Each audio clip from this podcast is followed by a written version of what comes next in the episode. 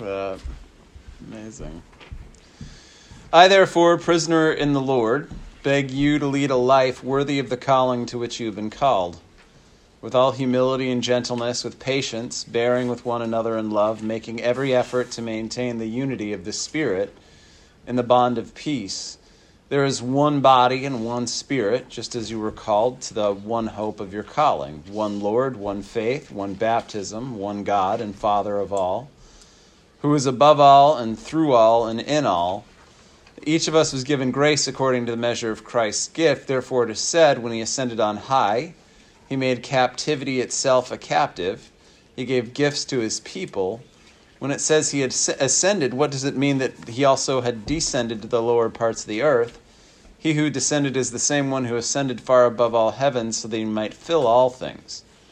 The gifts he gave us were that uh, some would be apostles, some prophets, some evangelists, some pastors and teachers, to equip the saints for the work of ministry, for building up the body of Christ, until all of us has come to the unity of the faith and the knowledge of the Son of God, to maturity to the measure of the full stature of Christ. We must no longer be children, tossed to and fro and blown about by every wind of doctrine and by people's trickery, by their craftiness and deceitful scheming.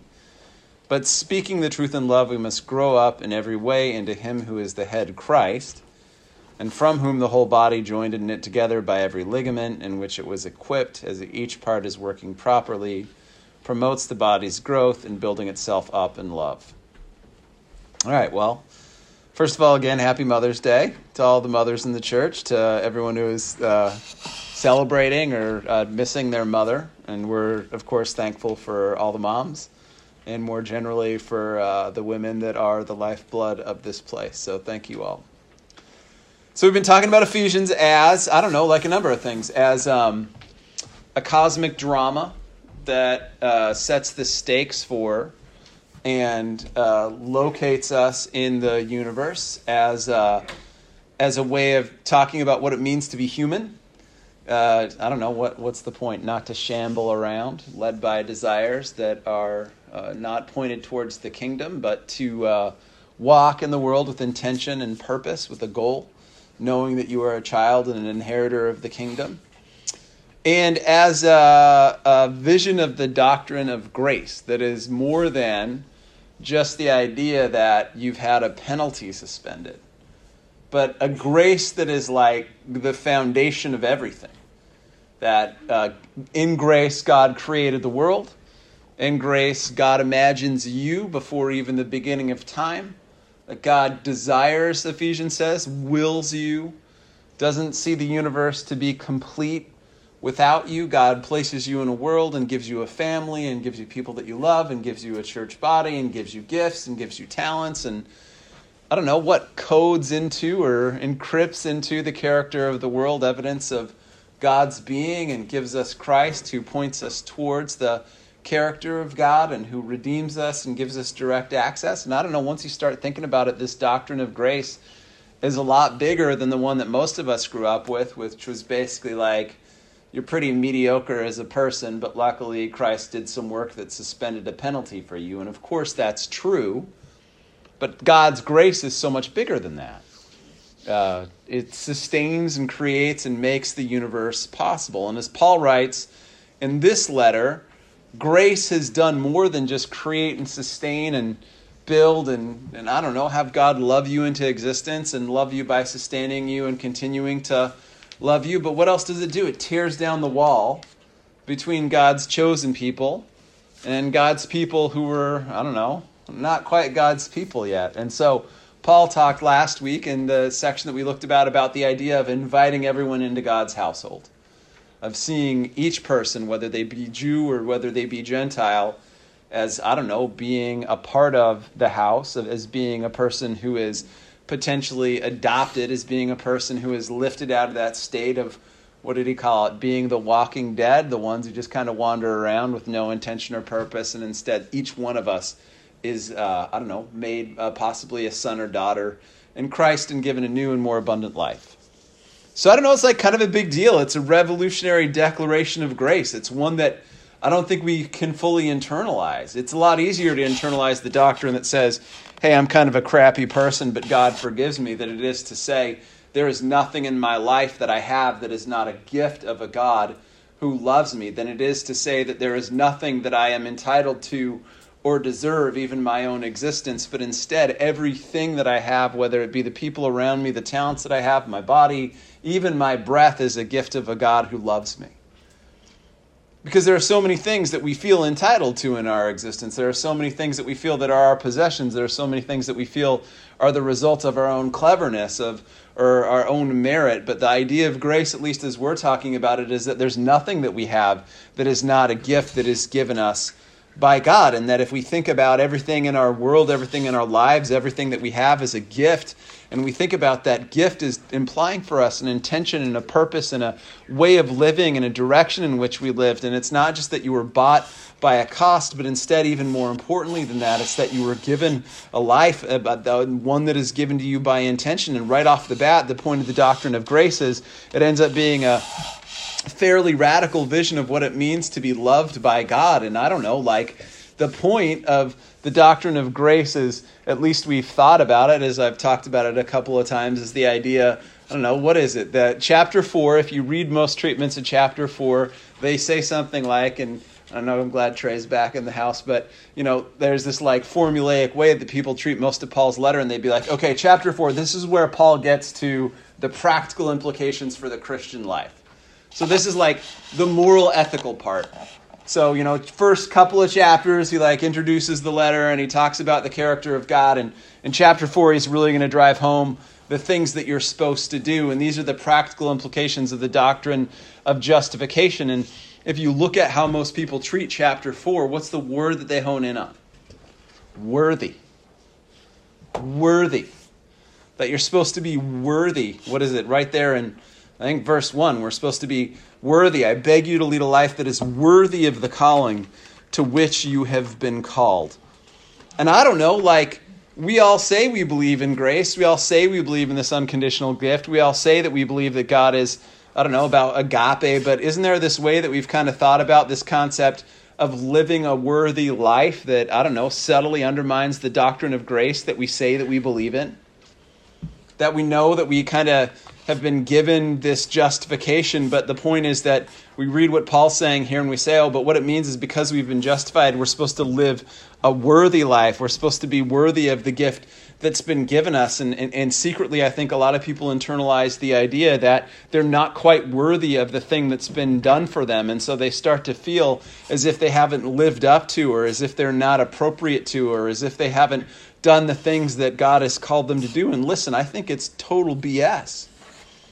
I think the point that Paul is making here, as you think about the concept of worthiness, is, is something that, I don't know, if you're a mom or you're a dad, especially on, on Mother's Day, and, or if you're children of good parents, or if you have some sense of what that relationship is like, there's a difference between saying, hey, kid, you've been given everything and you're being terrible, and I'm tired of it, and really you're not worthy for the things that your family has given you, so shape up and act right. And that's a lot different than a parent who says, Hey, you have been given everything. You have had a world laid out for you and parents that love you and a family that supports you. And I want you to live as if that's the case.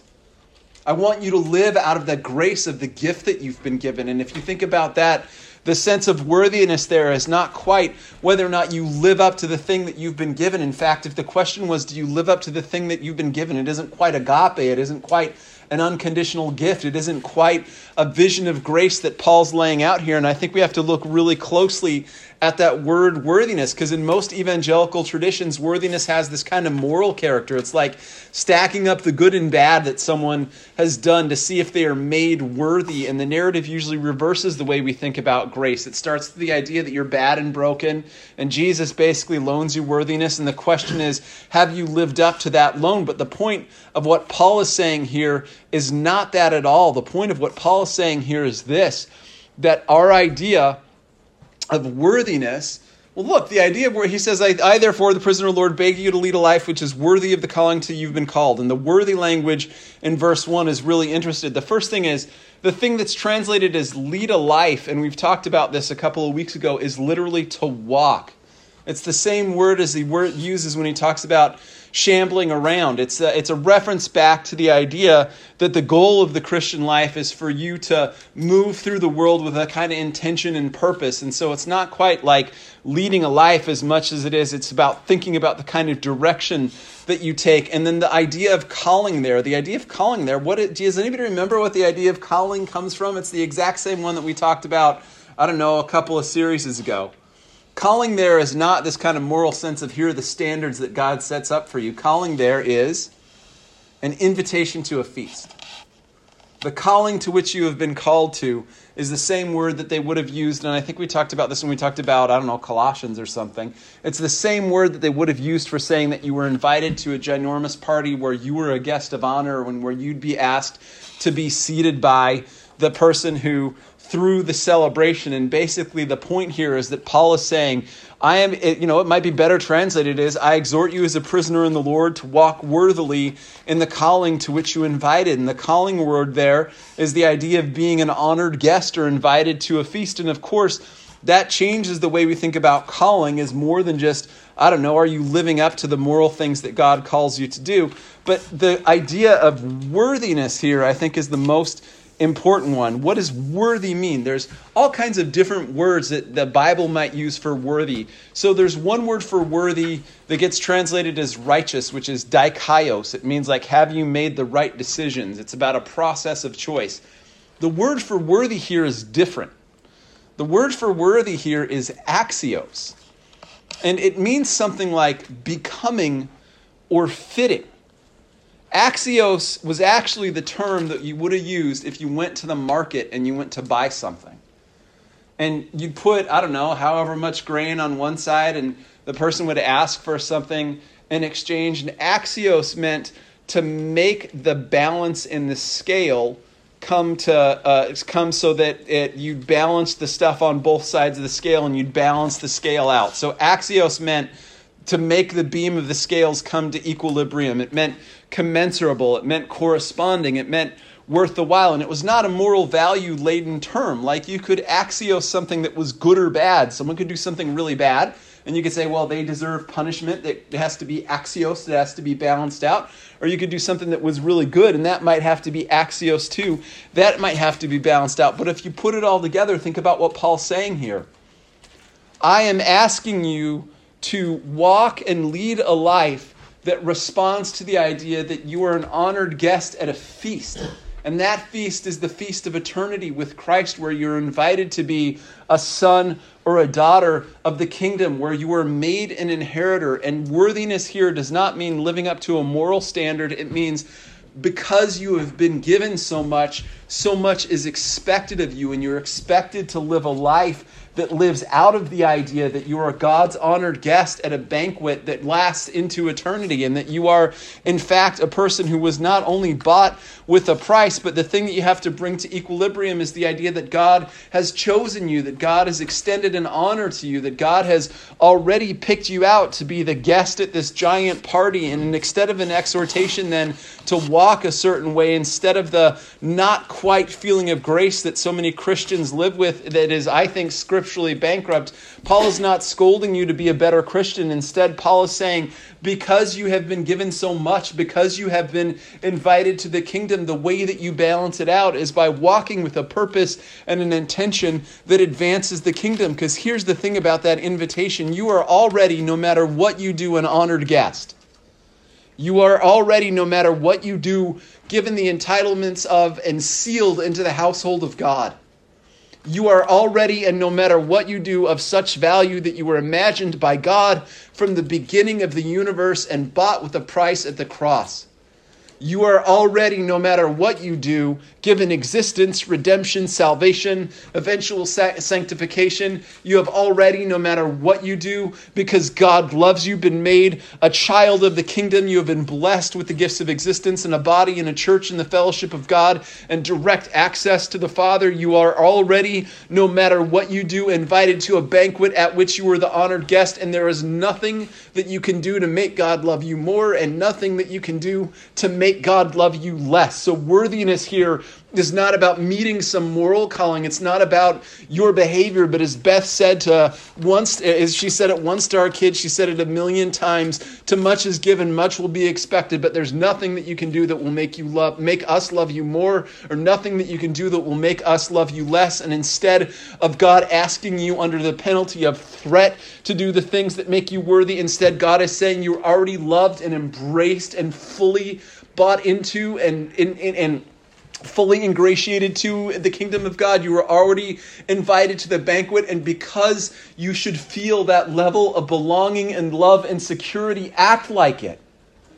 That's what Paul means by being worthy. That what, that's what he means by squaring the scale. So if you feel any any any inkling of guilt when you feel like you are not being worthy of your calling, throw it away immediately because to think that way is to deny the fact that God has already invited and embraced and endorsed and loved and imagined you from the beginning of time.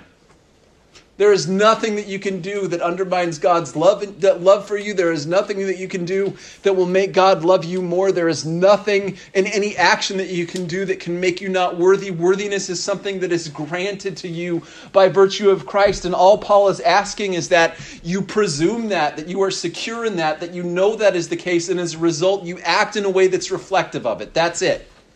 That's what worthiness means here not hitting some moral goal, not criticizing yourself, but instead seeing yourself as living in and being secure in and finding yourself at home in that vision of being a child of the kingdom. And what does it mean? What is he asking us to do? He says, as a result, verse 2 with all humility and gentleness, with patience, bearing with one another in love, making every effort to maintain the unity of the Spirit and the bond of peace. What is worthy there? It's not righteous, it's about how we relate to one another. It's about being humble and gentle and patient. And look, y'all, if you look at the Greek literature of the time, I don't know how else to say it in a very nice way. Humility was not exactly the best characteristic. Okay?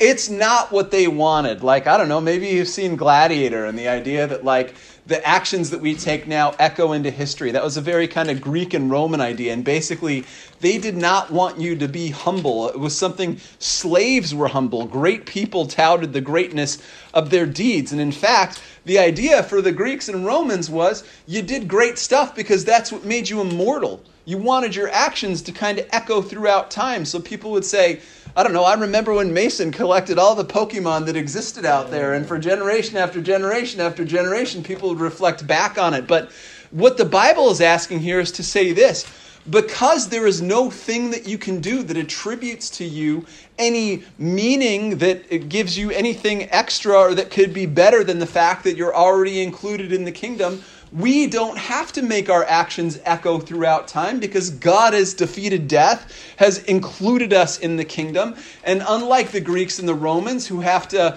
make themselves seem immortal because people remember and think about them, the Christian simply rests in the idea that they are already included in and already invited into and already made part of the kingdom of God, that death is defeated and that everything that is eternal is ours by virtue of our inclusion in the kingdom. And so as a result, instead of bragging about or showing how awesome we are because we are members in an eternal community, we can be what?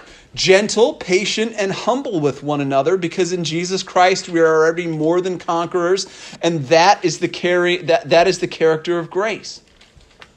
And even as an extension of that, what do we do? What does it mean for us? It means that we bear with one another in love. The Greek word there is anaktomoi, and it means to complete a process, to stick with in agape, it's borrowed from the word, and Paul's kind of playing on the fact that he's a prisoner here to be uh, it, it, it's borrowed from this word sundeo which means like to be chained to another person. And paul saying in the same way that he is chained to the wall somewhere in rome that we are chained to one another that we have a process that we're supposed to stick with that we're supposed to bear with one another in love is, is easier as difficult as that may be. And sometimes and, and, and, and, and we're supposed to do it because we want to maintain the bond of, bond of peace because the point for us is that because christ has given us everything there's nothing that we need individually. And so what do we do? We stick with one another in love because we've been given everything else and what we have is the growth of the body.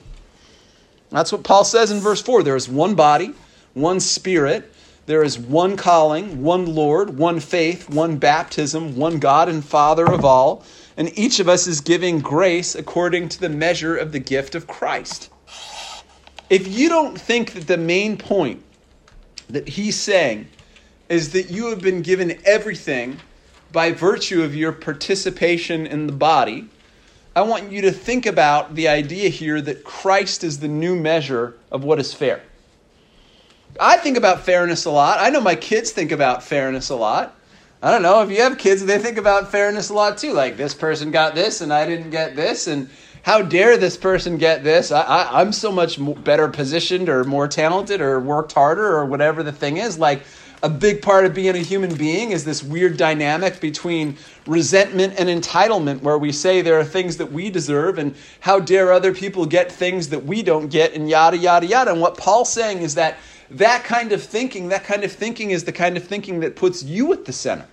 That kind of thinking is the kind of thinking that is the kind of thinking that the Roman or Greek folk might have had when they said, Look, I got to kind of ensure for myself the most glory or I got to get mine. And the Christian thinks differently. The Christian thinks differently because why? Because we have been given everything.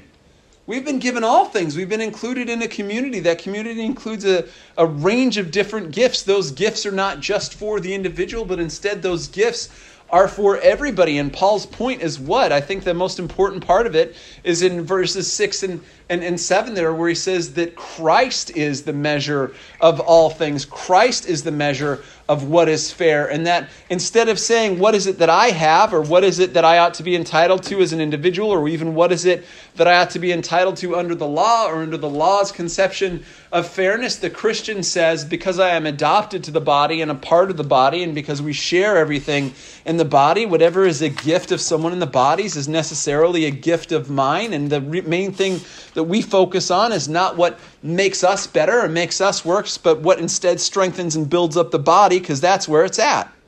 That's why Paul says in 8, therefore it said, when he ascended on high, he made captivity itself a captive. He gave gifts to who? To his people and when it, says he ascended, what does it mean? But that he had also descended into the lower parts of the earth. He who descended is the same one who ascended far above the heavens, so that he might fill what? All things. There's this big historical debate about what this means. There's a party that thinks that this means Christ, is descent, Christ descends to the earth in the incarnation. There's a party that thinks this means that it's a description of what's about to happen at Pentecost. There's a party, I happen to be in this party, that think that it means the descent into hell. But in the end, I don't care that much because the message is what matters here. The message is that there are all kinds of things that are that hold us captive there are all kinds of things that cause us, as we talked about a couple of weeks ago, to shamble around based on our own desires, our own intentions, our own ends, our own goals. But Christ has captured captivity. That is, He has taken the things that hold us, that direct our attention, that are not about Him. He has gobbled them up, and instead, He has in grace made it so that He stands aside every person who felt locked out, ignored, dispossessed, hopeless, left cast aside for every person who feels like they don't have an purpose or intention, that they're not included in the kingdom, and Christ descends somewhere, whether it's in the incarnation, whether it's to hell, or whether it's in Pentecost, and says, I invite you all to become part of a body, and in becoming part of a body, you become part of a new humanity. That new humanity is one that has not only defeated death, but is one in which you are fully extended co participation in the kingdom, in which you are fully made a son or daughter of Christ, in which you are extended a grace that is beyond our comprehension and yet takes care of and assures for us everything that we could ever possibly want. We are literally grafted into and made a part of a new body. And once you see that, that grace, the grace that sustains and creates and unites us and makes possible a world. And if you are grabbed by that grace, and if you are made part of that body, and if you have an inkling of what it means to participate in it if you understand that the gifts that others have in that body are gifts that are available to you because of the fullness of that body. And if you see yourself, I don't know, as not just part of a team, but part of a whole, a whole that you are grafted into, a whole that you are made part of, and that such that any gift of one is a gift of yours. If you fully see that, then you can see the power of and the beauty of a vision of Christ whose grace creates, sustains us, and makes us and uh, redeems us us and sanctifies us and all those things.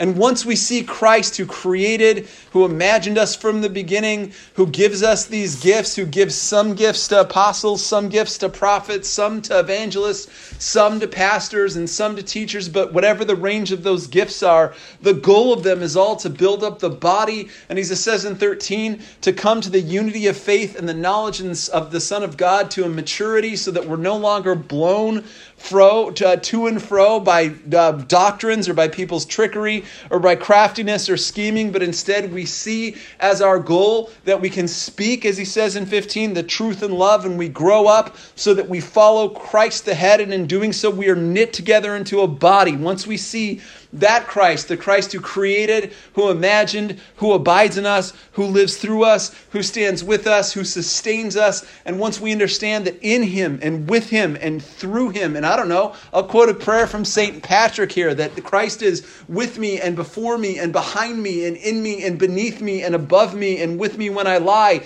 and with me when I sit and in the heart of every man who thinks of me and in the mouth of every man who speaks of me and every eye that sees me and every ear that hears me and and once we understand Christ, who is the foundation, who is the beginning of all being, who loves us into existence and embraces us, who is our home, who is our Redeemer, and all those things, once we understand Him to be the foundation of all that is and all that was and all that will be, and we understand ourselves to be sons and daughters, we understand that our worthiness is not something we earn, but it is a gift that He has given us, an inheritance which we are invited to live into. Only then, then and only then will we find a worthiness that grows out of not what we have done, but what we are given. And because we live out of what we are given, we can find a rest and a security and a power that is granted to us so that we might live lives that are humble and kind and loving, that join us and knit us together with the body as a whole. Amen.